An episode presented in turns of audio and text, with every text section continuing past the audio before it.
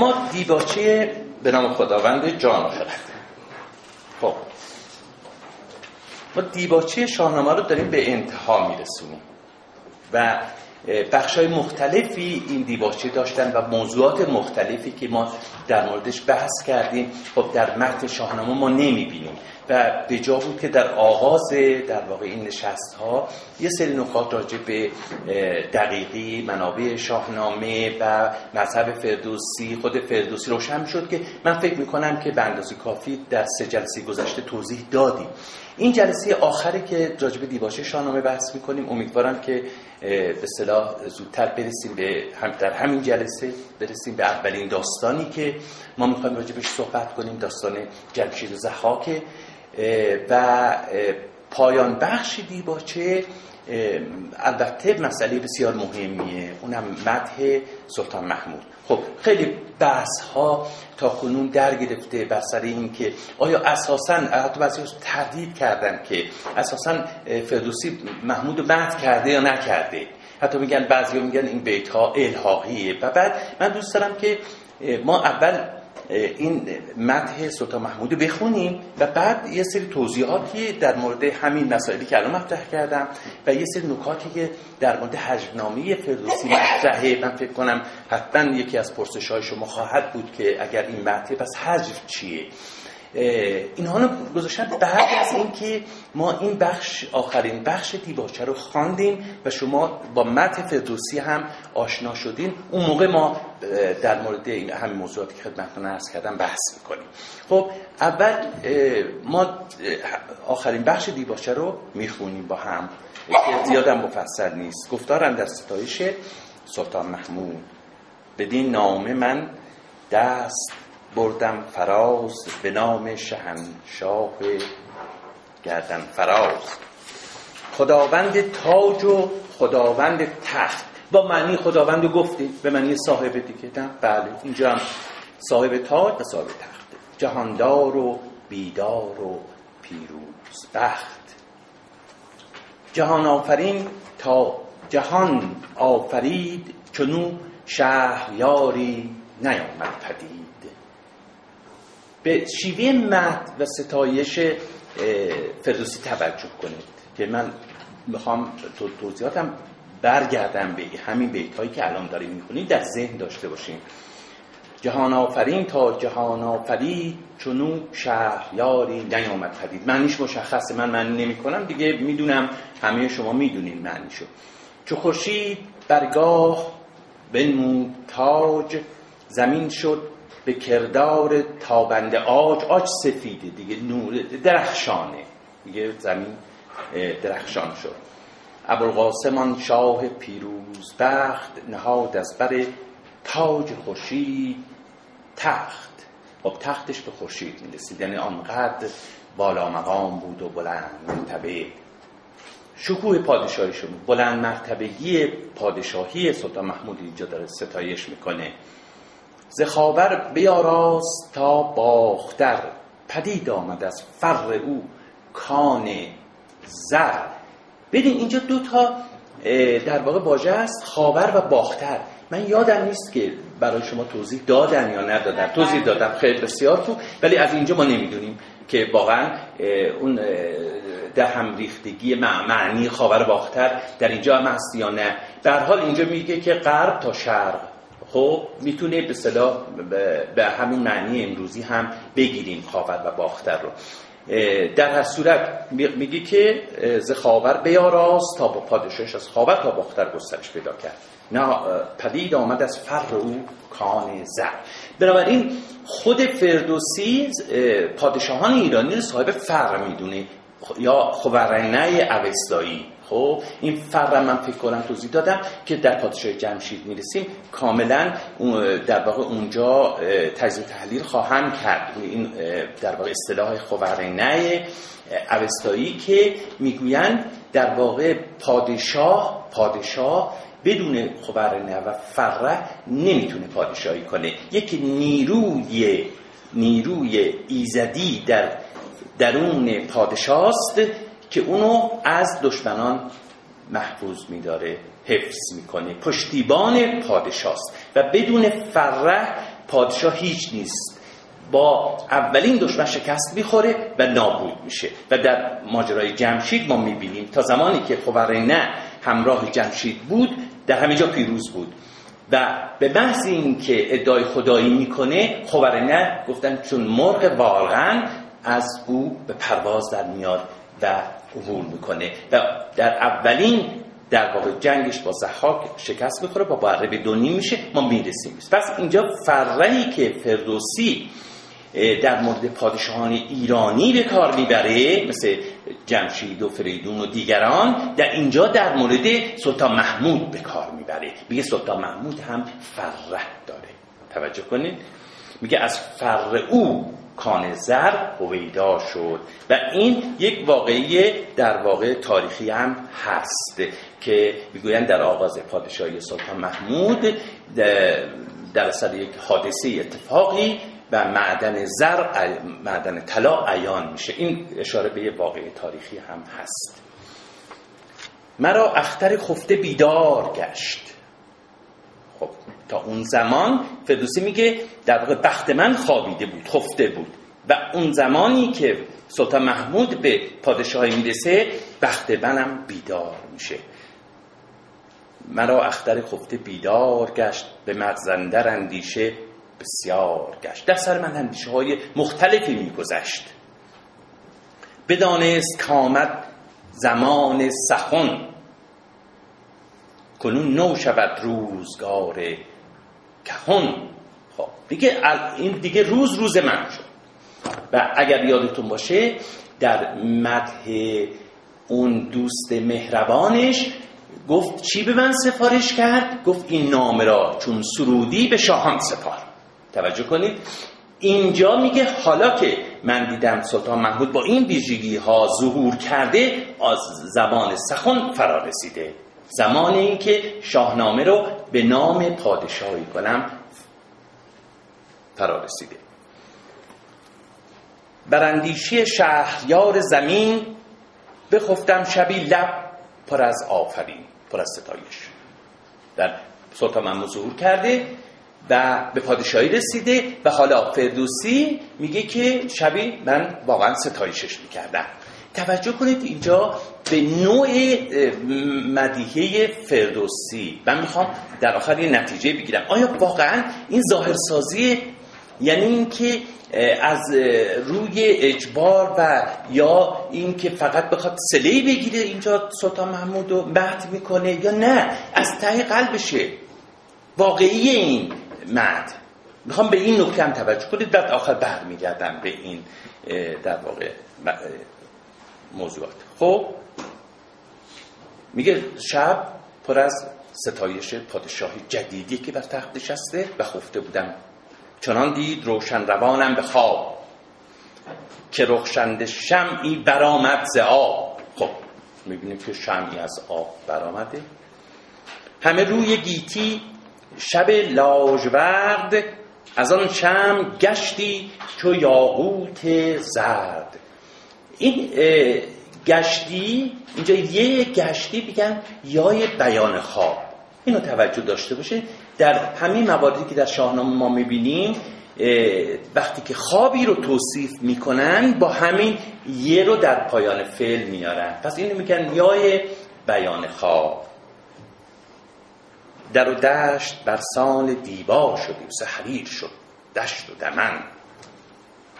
یکی تخت پیروزه پیدا شدی یه تختی که پیروزه بود.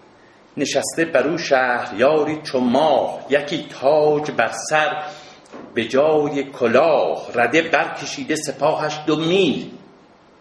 به دست چپش هفت صد زنده پیل این آن معنیش من فکر می‌کنم نیازی به شهر نباشه.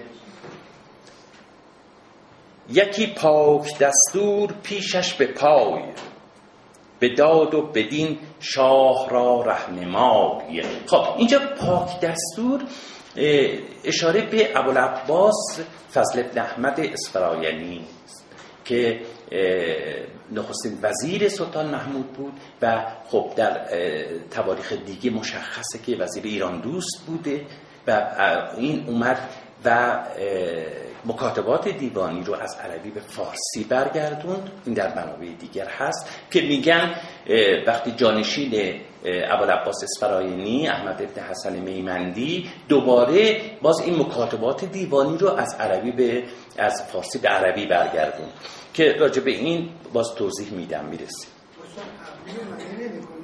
کدوم معنی کنم عزیزم؟ دو میل تا دو میل نه. نه. این با مایل تفاوت داره. با مایل تفاوت داره. این واحد مسافته. مثلا. پیلان بزرگ. پیلان عظیم الجسه پی...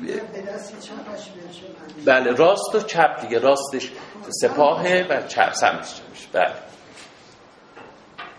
خب پس این دستور ابوالعباس اسفراینی منظورشه که خب شاید به امید همین پاک دستوری که اینجا در بیت های بعد هم در جاهای دیگه هم ستایش مستقیم با نام از این فضل ابن ستایش می‌کنه. کجا فضل را مرقد و مسند است نشستنگه فضل بن احمد است.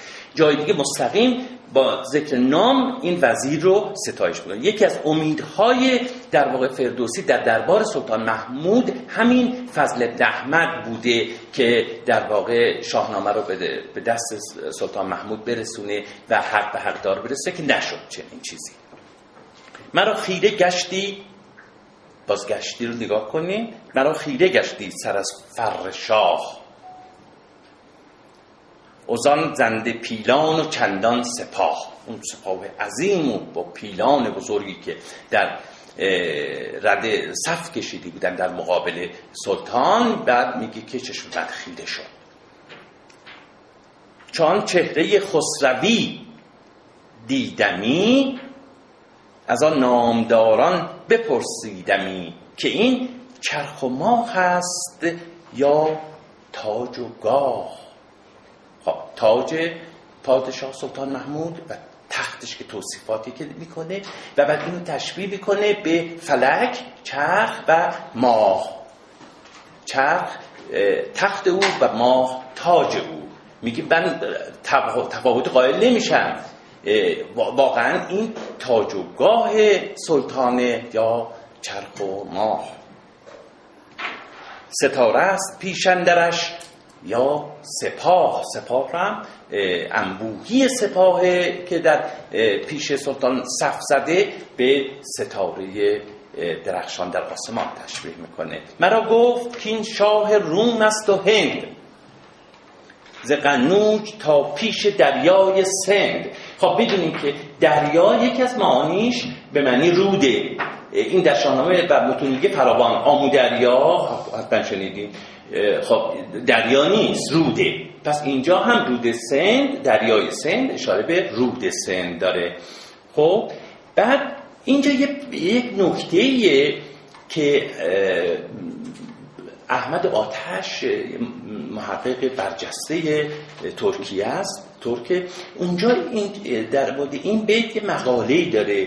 و بعد اشاره می‌کنه که این قنوج و کشمیر در سالهای بعد از سال 400 که الان داره این احتمالا به صلاح این قطعه رو فردوسی سروده و تقدیم سلطان محمود کرده میگه حدودای سال 410 و 411 این اتفاق میفته. بنابراین ممکنه که این قطعه رو 410 یا 411 فردوسی سرودی باشه و اضافه, اضافه کرده باشه. و بعد با سال مرگش به صلاح بحث می‌کنه. البته خب نتیجه خیلی عجیب و غریبیه که منابع دیگه اونو واقعا تایید نمی‌کنن. آیا واقعا اینجا به یک واقعه تاریخی داره فردوسی اشاره می‌کنه یا نه؟ به طور کلی داره به در واقع اون فتوحات و اون جهانگشایی ها و قلمرو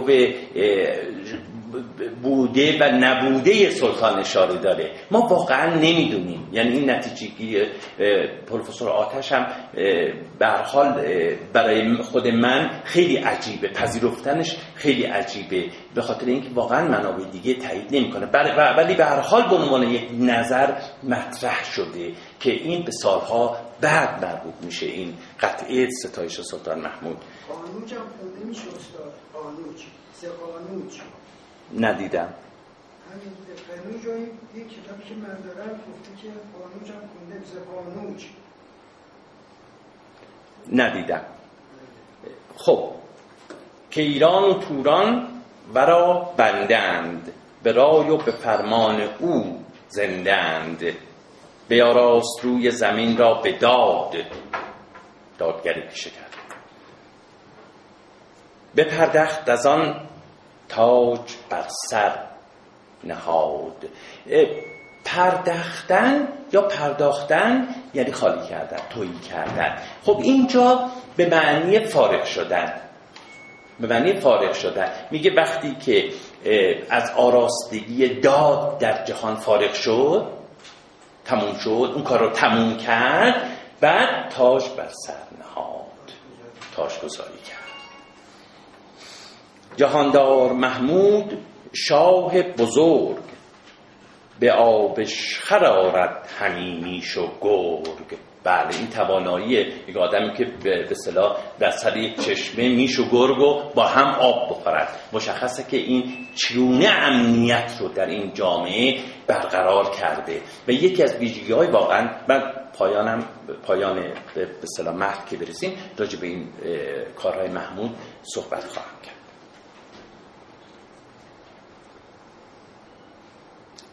ز کشمیر تا پیش دریای چین. به این اشاره باز داره تا پیش دریای چین. بر او شهریاران کنند آفرین. واقعا اینجا مشخص نمیشه که ما از این بیت نمی‌تونیم صد درصد اطمینان کنیم که در این تاریخی که داره این مد سروده میشه حتما سلطان محمود کشمیرم گرفته. می‌دونین این یه بیان در واقع شاعرانه است از یک پادشاهی که تصور می‌کنه پادشاهی که از این سر در واقع از غرب تا شرق و فتح کرده و گرفته. چو کودک چو کودک لب از شیر مادر بشست ز گهواره محمود گوید نخست. این از اون مبالغه هایی است که در حال در این به ستایش نامی فردوسی ما می‌بینیم دیگه.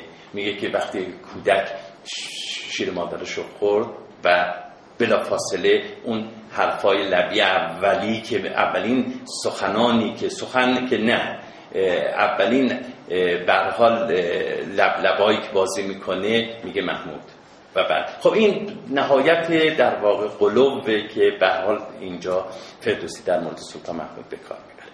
تو نیز آفرین کن که گوینده خب تو خواب میگه که تو به خطاب خود فردوسی میگه تو هم ستایش کن که تو شاعری توانایی در شاعری توانمندی بدون نام جاوید جوینده خب نام در واقع جاویدان رو از محمود به جوی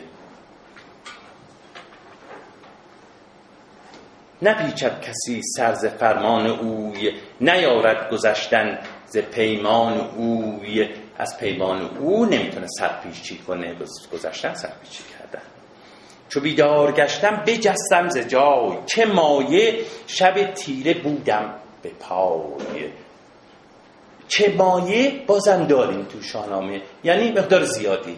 توجه کنید. نه سوالیه نه پرسش و پاسخ نه. چه مایه؟ نه مقدار زیاد. چه مایه شب تیره بودم. به پا زمان زیادی شب تیره من در پای بودم. بران شهریار آفرین خواندم. نبودم درم. یعنی درم نداشتم. نبودم درم. جان برافراشت برافشاندم. به دل گفت این خواب را پاسخ است.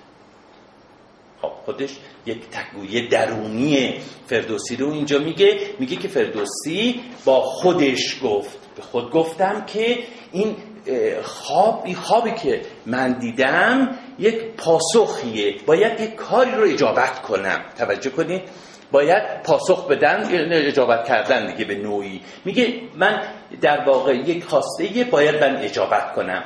خب بعدها می بعدا می‌فهمیم که این خواسته چیه؟ این که شاهنامه رو به نام سلطان محمود که آواز او بر جهان فرخ است. خجسته است؟ اون در واقع شهرت او در کل عالم.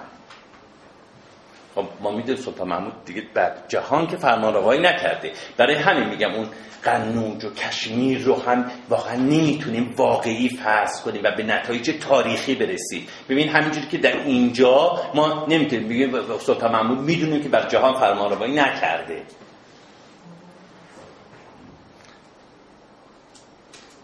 بران آفرین کو کند آفرین.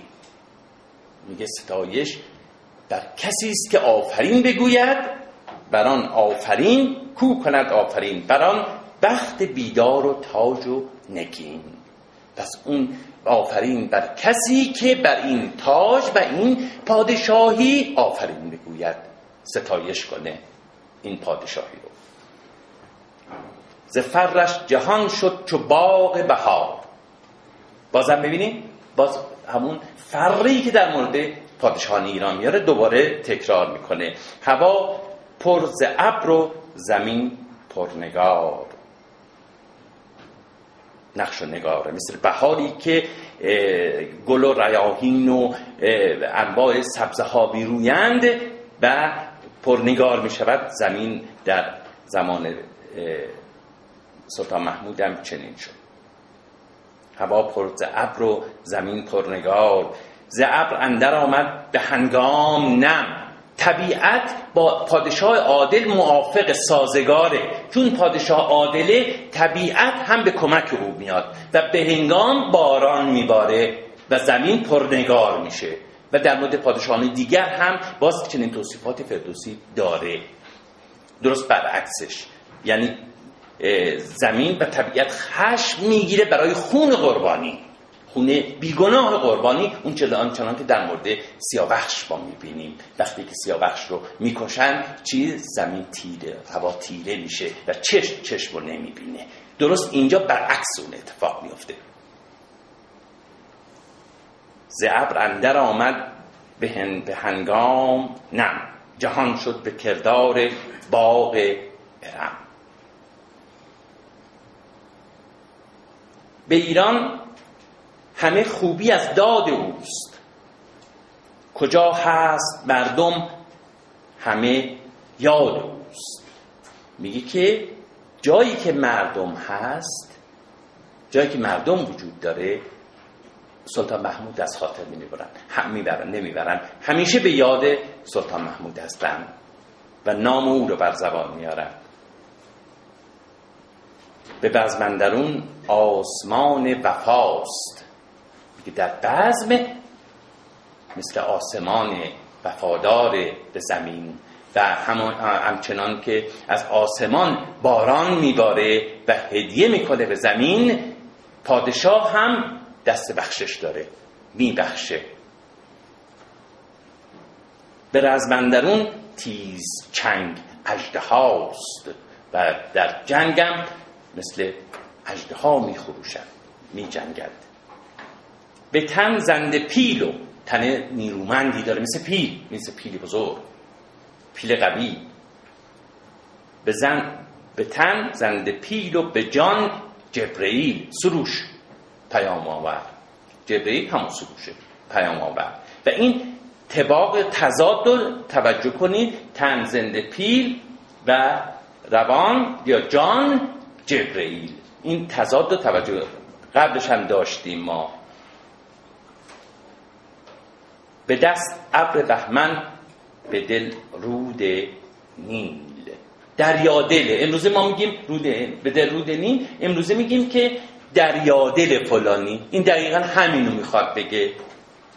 به دست ابر بهمن. ابر بهمن هم مشخص بارندگی بارش بسیار باز بخشندگیه در واقع سلطان رو در اینجا یاد می‌کنه که مثل ابر بهمن که میباره از دست سلطان هم درم و دینار است که میریزه برای مردم.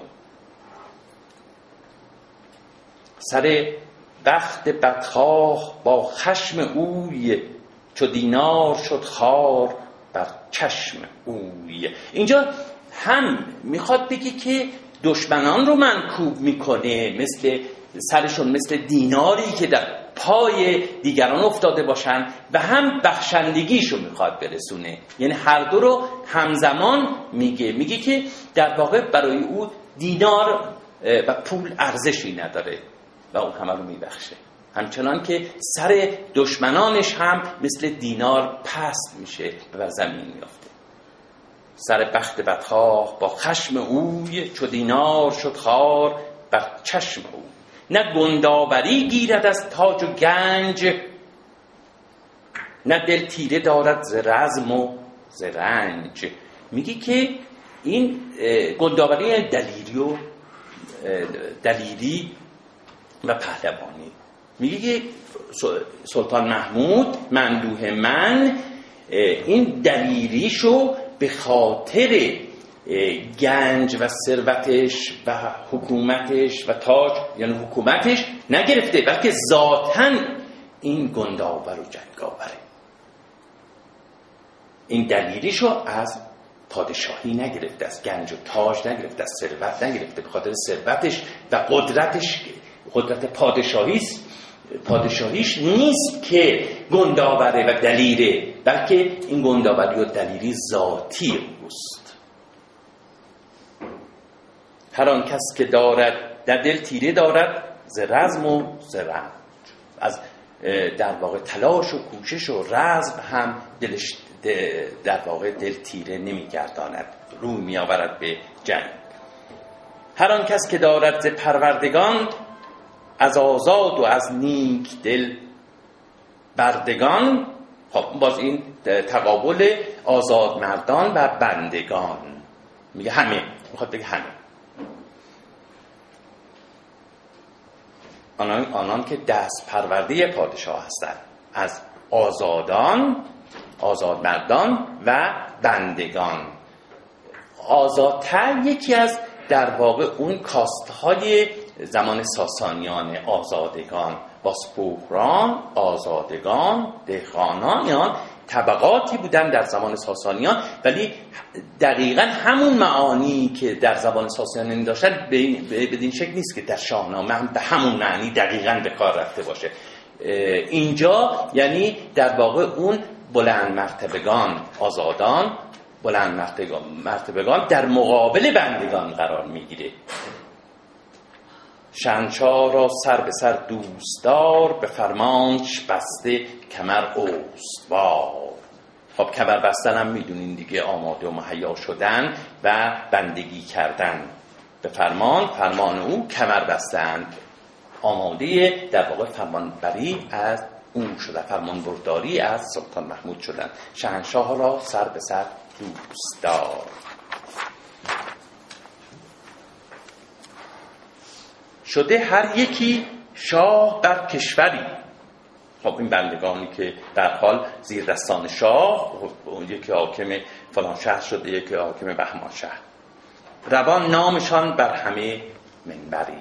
نامشان هم بر همه منبرها روان شده گفته شده می‌گویند. این کی؟ بندگان زیر دستان سلطان محمود عاملان او و کارگزاران او و حاکمانی که از طرف سلطان محمود در ولایات و شهرهای مختلف حکومت می‌کنند حالا این فرمان برداران و زیردستان محمود و چند نفرشون بعد از این می‌خواد نام ببره که به حال به در خود فردوسی هم بی نصیب از اینها نبوده و ما از منابع دیگه هم می‌تونیم بفهمیم از جاهای دیگه شاهنامه خصوصا این شخصی که بلافاصله بعد از اولین در واقع شخصی که نام می‌بره فردوسی بعد از این بیت ها نخستین برادرش کهتر به سال. پس سلطان محمود یه برادری داشته کوچکتر از خودش. کوچکتر از خودش. ابوالمزفر نصر ابن ناصر الدین سبکتکین خب می‌دونی پدر سلطان محمود سبکتکین بود. و نصر برادر کوچکتر سلطان محمود که حکران خراسان بود. و رابطه تا اونجا که ما اطلاع داریم از متنی که فردوسی در اینجا و جاهای دیگه از نصر می‌کنه اینکه پشتیبان نویسندگان و شاعران بوده و سالبی کتاب عربی قرر اخبار ملوک الفرس. من فکر می‌کنم اینجا راجع به این کتاب بحث کردم. در جایی که راجب منابع شاهنامه صحبت می‌کردیم گفتیم که شاهنامه ابو منصوری منبع شاهنامه فردوسی است و منبع یک کتاب دیگه گفتیم سوالبی در کتاب قرر اخبار ملوک الفرس به عربی هست. خب؟ و اونجا سوالبی این کتاب رو به همین نصر برادر سلطان محمود اهدا می‌کنه. در مقدمه این کتاب قرار اخبار هست که تقدیم شده به نصر ابن سبکتکی در حال هم پشتیبانی از فردوسی می کرده و هم پشتیبانی از نویسندگان و شاعران دیگه دوست داره. در حال دانش بوده در دربار سلطان محمود و یکی از امیدهای سلطان محمود غیر از فضل احمد اسفراینی همین در واقع نصر برادر سلطان محمود بوده که بتونه جایگاه شاهنامه جایگاهی در دربار سلطان محمود پیدا کنه و به عللی ناشناخته که ما نمی‌دونیم.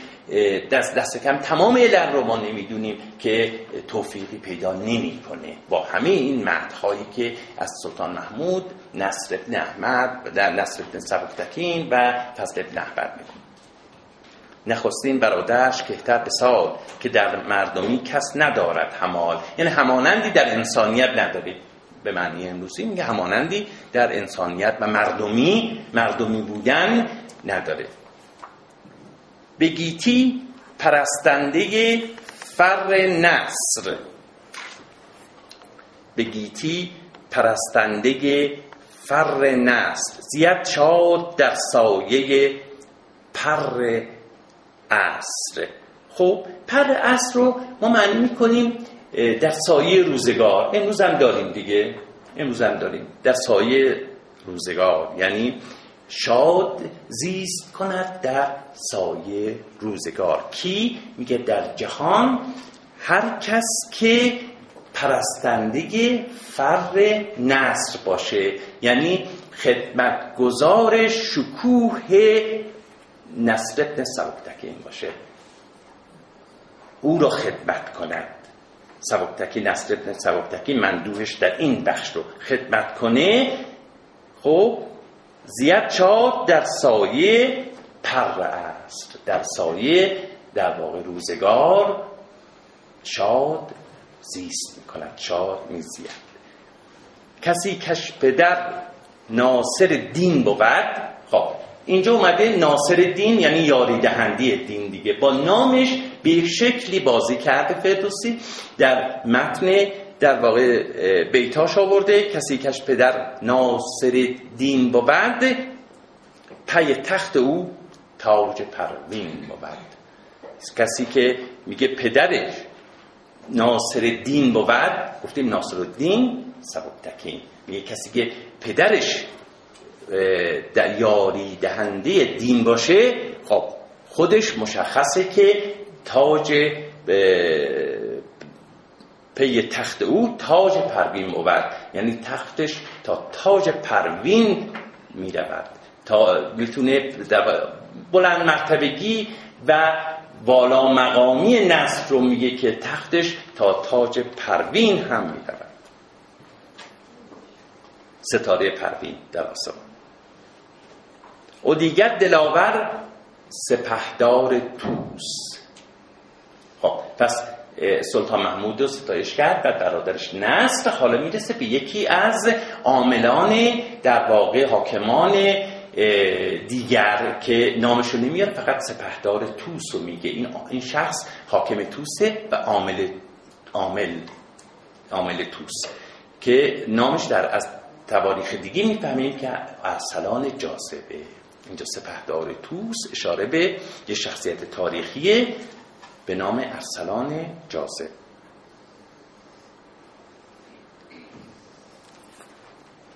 و دیگر دلاور سپهدار توس که در جنگ بر شیر دارد فسوس. میگه فسوس یعنی سخره. فسوس یعنی سخره و که در جنگ بر شیر دارد فسوس فسوس داشتن یعنی سخره گرفتن. میگه که در جنگ حتی شیر رو به سخره می‌گیره. آنقدر دلاوره که حتی شیر در مقابلش نمی‌تونه تاب بیاره و پایداری کنه. ببخشد دلم هرچه باشد ز دهر. همه آفرین جوید از دهر. بر اون چیزی که براش مهمه اینی که در واقع دیگران ستایشش کنن با این بخشندگی هایی که انجام میده. به یزدان بود خلق را رهنمای سر شاه خواهد که باشد به جای. پس عاملان که همین آن زیر دستان شاهن و وفادار به سلطان محمودن که ارسلان جاذبم برای سلطان محمود کار می‌کنه فعالیت می‌کنه و می‌خواد که او پایدار باشه سرش بر جای باشه. جهان بی سر و تاج خسرو مباد. چون این هم بماناد جاوید و شاد. میگه بهتره که اگر سلطان نیست جهان هم نباشه. خب این معمولا قلوب که در مردها می‌کنن همیشه تناباد با تاج و تخت ز درد و غم آزاد و پیروز بخت. کنون باز گردم به آغاز کار سوی نامبر نامه شهریار. نامبر نامی شهریار ما داشتیم قبلا. این اشاره به منبع خودشه. شاهنامه پس ابو منصوری. اینجا شاهنامه ابو منصوری. میگه حالا من این دیباچه رو گفتم. حالا برمیگردیم به متنی که قبلا توضیح داد که منبع من چی بوده. و بعد اینجا میگه حالا برگردیم به این نامه این کتاب کتاب شاهنامه ابو منصوری. و حالا داستانها رو از آغاز به سراییم که بعدا می‌بینیم که در در واقع عنوان اولین پادشاه گیومرد که داستانشو به شعر در میاره. خب ما مهد محمود رو گفتیم. حالا برمیگردیم از اول. گفتم شما یه زمینی ذهنی از این مهد داشته باشید و نکاتی که می‌خوام در واقع خیلی خلاصه مطرح کنم. خب در مورد رابطه بین سلطان محمود و فردوسی و متح او و حجب او. خب کتاب ها نوشته مقالات نوشته شده و نظرات بسیار مختلفی رو در واقع پژوهندگان شاهنامه ارائه دادن. و خب این کلاس هم محدوده و من سعی می‌کنم بسیار خلاصه در از چند دقیقه مثلا شاید ده دقیقه رو یه سری نکات رو فقط من می‌تونم اینجا مطرح کنم و می‌خوام برسیم در همین جلسه به داستانهای شاهنامه داستان جمشید رو آغاز کنیم. بفرمایید. اجازه میفرمایید بعد از چون چون ما جلسه پرسش پاسخ داریم امروز. یعنی چهار نیم به بعد حتما در خدمتتون هستم. چهار نیم به بعد دوستان هر سوالی رو لطفا یادداشت کنن یا در خاطر بسپرن و حتما پاسخگو خواهیم خب.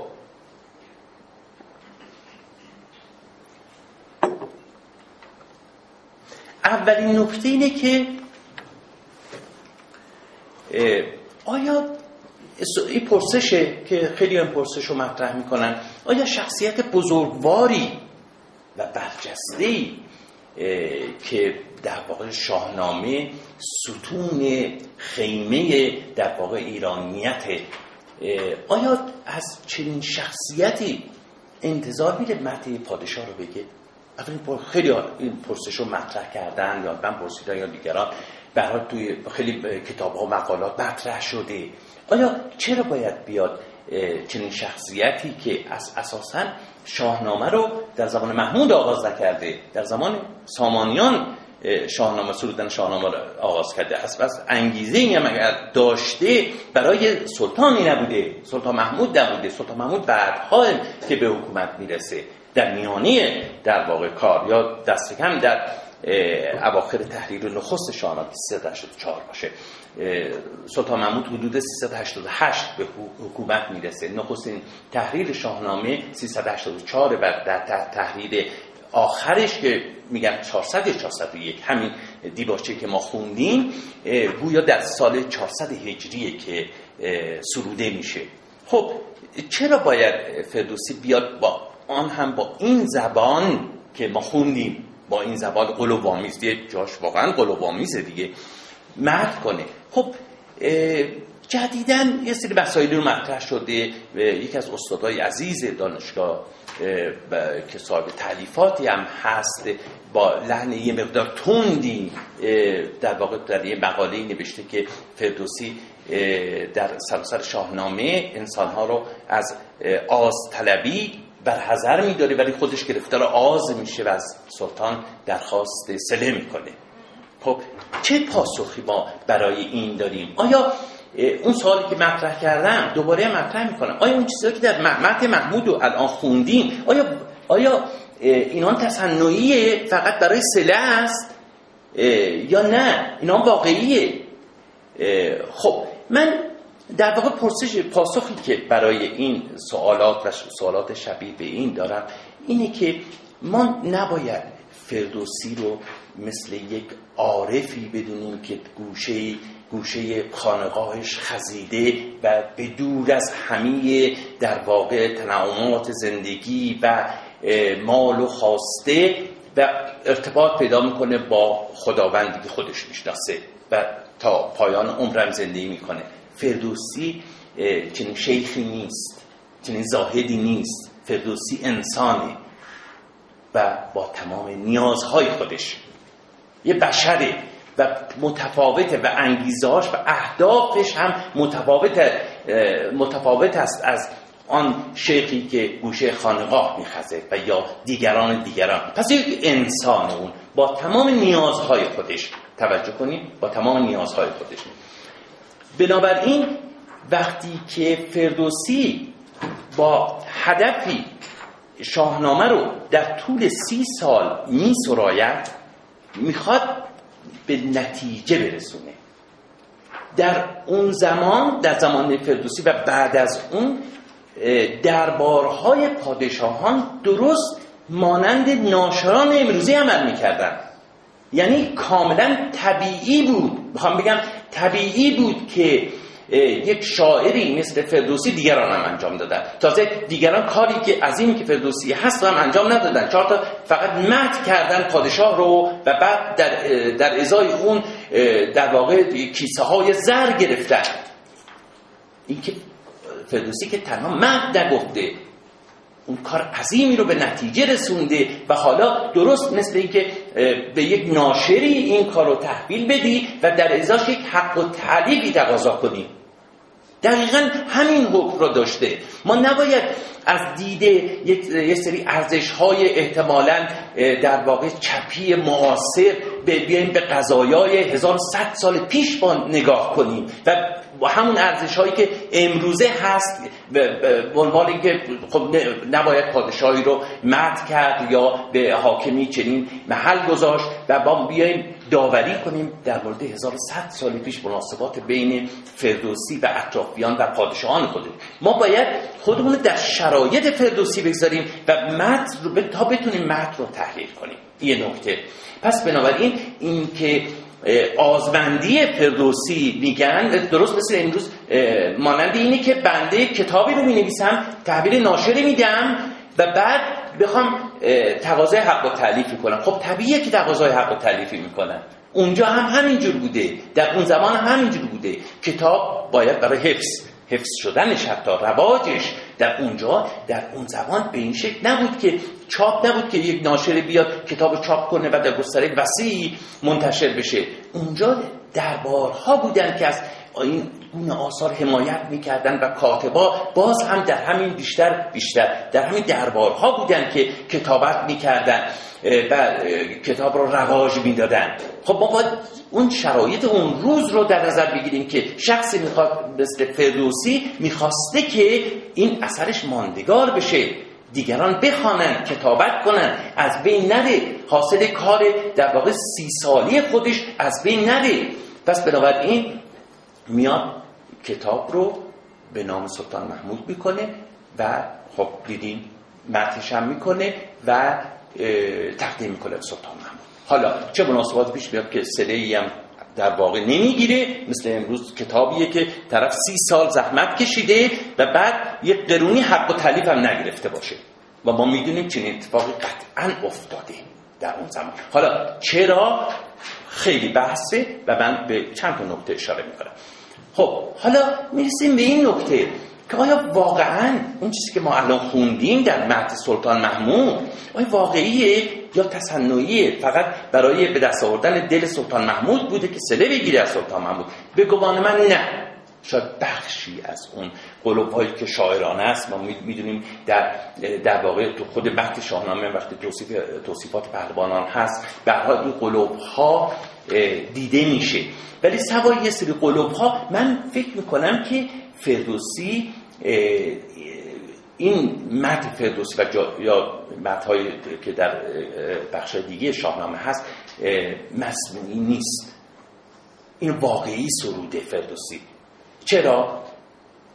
ببینید الان از دید امروز برای ما سلطان محمود یک ترک خونریزیه که اومده ایران رو گرفته و واقعا یه مورخ که به واقع, واقع بینانه بخواد تاریخ رو نگاه کنه و قضاوت کنه چنین قضاوتی رو نمی کنه ما اگر خودمون رو بذاریم در شرایط اون قرن چهارم و پنجم چنین داوری نخواهیم کرد. شما در نظر بگیرید که اواخر عصر سامانی خراسان که موتن فردوسی بوده توس توس هم به همیشه شهرهای دیگه خراسان هم به همیشه در اواخر عصر در سامانیان دائما بین سردارهای مختلف که ترک بودن ایرانی بودن دائما دست به دست شد و ویرانه ای بود خراسان در اثر همین لشکرکشی ها و کشت کشتارها. شما تصور کنید درست در همین زمانی که امنیت نیست.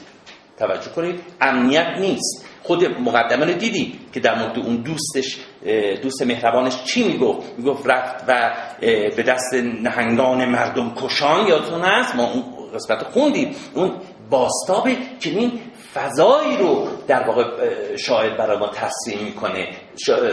زمانه ای که شوبه یک گفته منصوب به اردشیر ساسانیه که میگه شیر شرزه بهتر از پادشاه ستمکار. و پادشاه ستمکار بهتر از آشوب مدام. یه واقعیت تاریخیه. توجه کنید یه واقعیت تاریخیه که در اون زمان اصلا اهمیت نداشته که حالا کسی مثل سلطان محمود جایی ظلمی هم بکنه. ولی این مهم بوده که سلطان محمود در زمانی که به پادشاهی می‌رسه دست کم در خراسان و نواحی اطرافش یک امنیت نسبی رو ایجاد می‌کنه برای مردمش. و این برای مردم بسیار مهم بوده. همین امنیتی که ایجاد می‌کنه و یک رفاه نسبی. و یک رفاه نسبی. توجه کنید. پس بنابراین ما اگر بخوایم راجع به این مرد و سلطان محمود داوری کنیم باید خودمون در شرایط تاریخی فردوسی و اون زمانه بذاریم. کسانی که تاریخ خوندن و می‌دونن الان من در واقع مقصود من چیه؟ و من نمی‌خوام اینجا به صلاح در پیشگاه تاریخ هم نیستم که بخوام سلطان محمود تبرئه کنم از بسیاری از خطاها و جنایتها. به هیچ وجه اینجوری نیست. دست کم در تا این دوره‌ای که داره فردوسی توصیف می‌کنه به صلاح سلطان محمود یه پادشاه نسبتا معتدلیه. و اگر ظلم‌های به صلاح به حدی که تاریخ ما می‌دونیم حتی بعد از این زمان هاست. اون شیعه کشی و نمی‌دونم مسائلی که وجود داره بعد از این زمان هاست تا این زمانی که داره فردوسی مت می‌کنه این ویژگی ها رو داره. آمده در واقع یه امنیت رو در خراسان در خراسان اون زمان ایجاد کرده. خب پس من تصور می‌کنم که در اینجا در اینجا ما نباید تماما متح سلطان متحی که در واقع فردوسی از سلطان محمود می‌کنه ما مصنوعی جلوه بدیم یا فقط به خاطر خوش آمدگویی به سلطان قصدوی دست کم این که ما از در بخش های دیگر شاهنامه از فردوسی چنین شخصیت سراغ نداریم. فردوسی مثل شاعران دیگر نیست. توجه کنید مثل شاعران مدیه دیگر نیست. او با خودش راسته و اون چیزی که از دلش برمیاد بر روی صفحه کاغذ میریزه. توجه کنید ما در مورد مذهبش صحبت کردیم. دیدیم که در میانی که اکثریت اهل تسنن بودن او با سراحت میگه من شیعه و باکی هم نداره. در اینجا هم وقتی که سلطانی را مرد می‌کنه برای خوش آمدگویی دیگران یا سلطان و اطرافیانش نیست. من احساس می‌کنم که این شخص با خودش راسته. برای همین من تصور به تصور من اینه که اساسا حجنامه اون حجنامه معروفی که می‌دونیم یا شاه محمود کشور گشازه کس گر نترسی به ترس از خدا که شروع میشه و همه می‌دونن و بحث های بسیاری هم تا کنون راه افتاده بر سر اصالت این حجنامه من اعتقادی به این حجنامه ندارم و تصور می‌کنم که این اگر حجنامه رو فردوسی سروده باشه خب یه تو به خودش. کسی که این چنین داره سلطانی رو مد می‌کنه. چطور؟ ممکنه از این شخصیتی که ما سراغ در شاهنامه می‌شناسیم دیگه تا حدی شخصیت فردوسی رو می‌شناسیم. و بعد بیاد چنین مد کنه و بعد پول که گیرش نمیاد بیاد درست عکسش عمل کنه. یعنی همین پادشاهی که او رو با فریدون فرخ میسنجه و به عرش اعلا می‌بره یک باره از اون عرش اعلا بیاره به زیر خاک به عزیز خاک. و بعد یک از یک انسان فرصت طلب ما می‌تونیم این انتظار رو داشته باشیم. از یک انسان فرصت طلب نه یک شخصیت راستی مثل فردوسی. به خاطر همین من توی کتاب جدید راجع به حبید اصلا اختصاص به حج نامی داره. آیا فردوسی سلطان محمود غزنوی رو حج گفت؟ من اینجا همه روایات همه نظرات رو آوردم و خود متن حج هم تحصیل کردم. و اونجا هم نوشته البته این نظر من نیست که من حجنامه رو منکر شده باشم. نه از قدیم از 150 سال پیش دو دسته بودن. بعضی حجنامه رو قبول داشتن بعضی نداشتن. من این طرفم.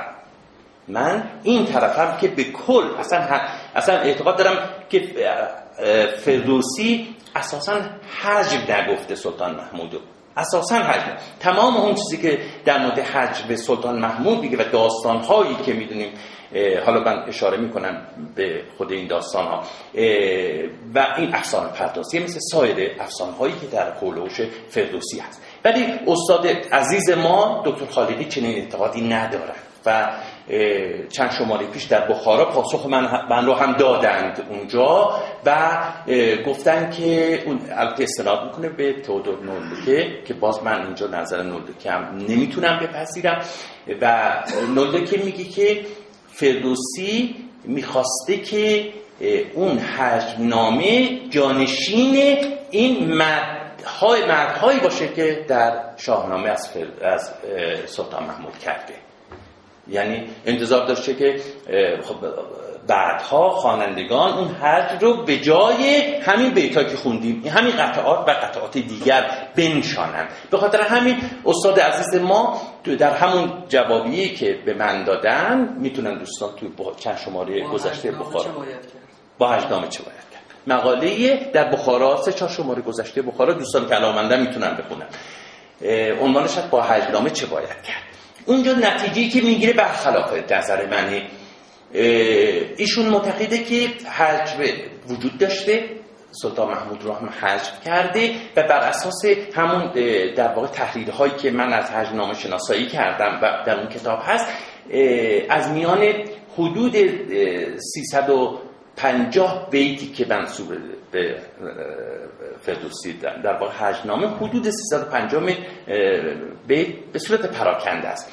از میان 350 بیت نزدیک 45 بیت رو گزینش کردن آقای دکتر خالقی و معتقدن که این حجنامه حجنامه در واقع فردوسیه و به نظر ایشون این هرنامه باید به پایان شاهنامه افسوده بشه. در بخارا نگاه کنید و بهترم ببینید. و اینجا دیگه بس خیلی مفصله و من نمی‌تونم وارد خیلی جزئیات بشم.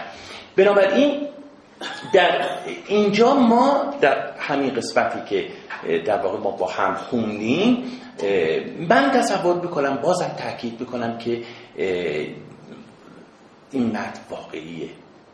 یعنی فردوسی می‌دیده و می‌تونسته مقایسه کنه زمانه ای که سلطان محمود در سر کار میاد و قبل از اون که چقدر خراسان و ایران دچار ناامنی بوده و پریشان احوالی و کسی میاد نکته دیگه این که بعضی وقتا باز با به تصور به تقابل بین ترک و ایرانی عرب و ایرانی. یه سری مسائل رو مثلا 750 سال گذشته خصوصا 100 سال گذشته در ایران مطرح شده. این این تقابل بین شیعه و سنی عرب و ایرانی ترک و ایرانی این تقابل هایی که ما امروزه برای خودمون ساختیم به این شکل در زمانه فردوسی نبوده.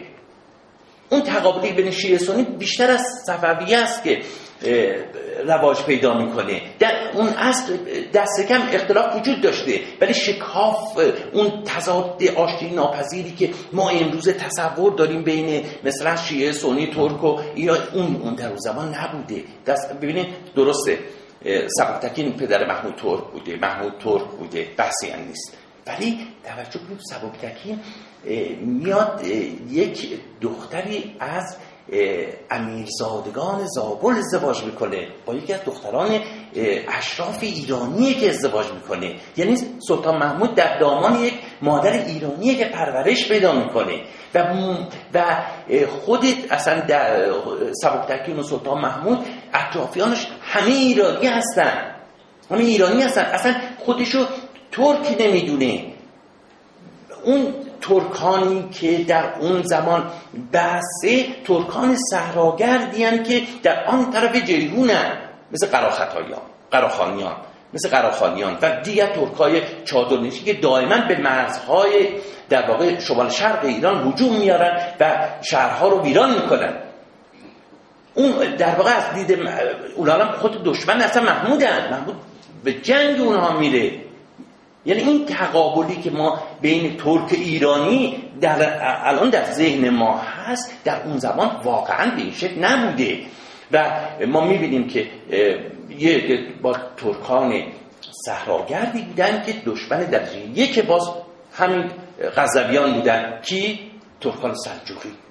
و ما تو تاریخ بیهقی دوستانی که تاریخ بیهقی خوندن می‌دونن که همین ترکای سلجوقی چه کردن با اون بخشای از خراسان رو که مرتب هجوم می آوردن و قارت می کردن تا اینکه خود همین سلجوقیان اومدن و دودمان غزویان هم برانداختن ما وقتی که بگیم ترک باید توجه داشته باشیم. در چه زمانی کدام قبیله و کی کدام تیره. پس بنابراین ما نمی‌تونیم همه رو به قول امروزی ها به یک چوب برانیم توجه داشته نمی‌تونیم.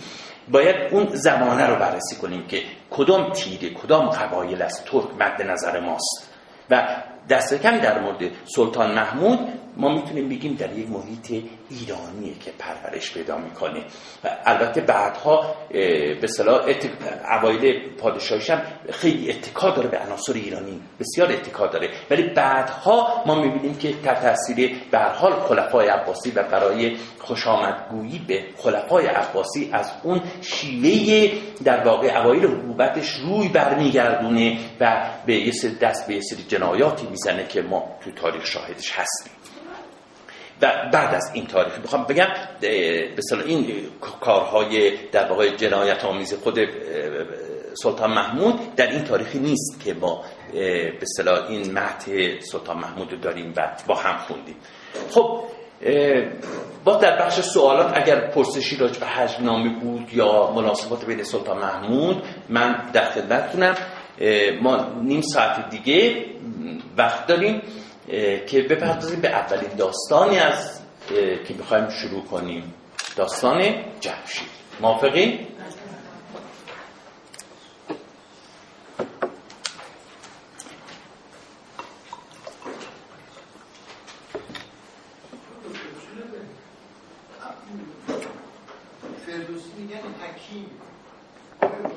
سخن محکم می‌گوید یا سخنش ملکی ذهنش شده.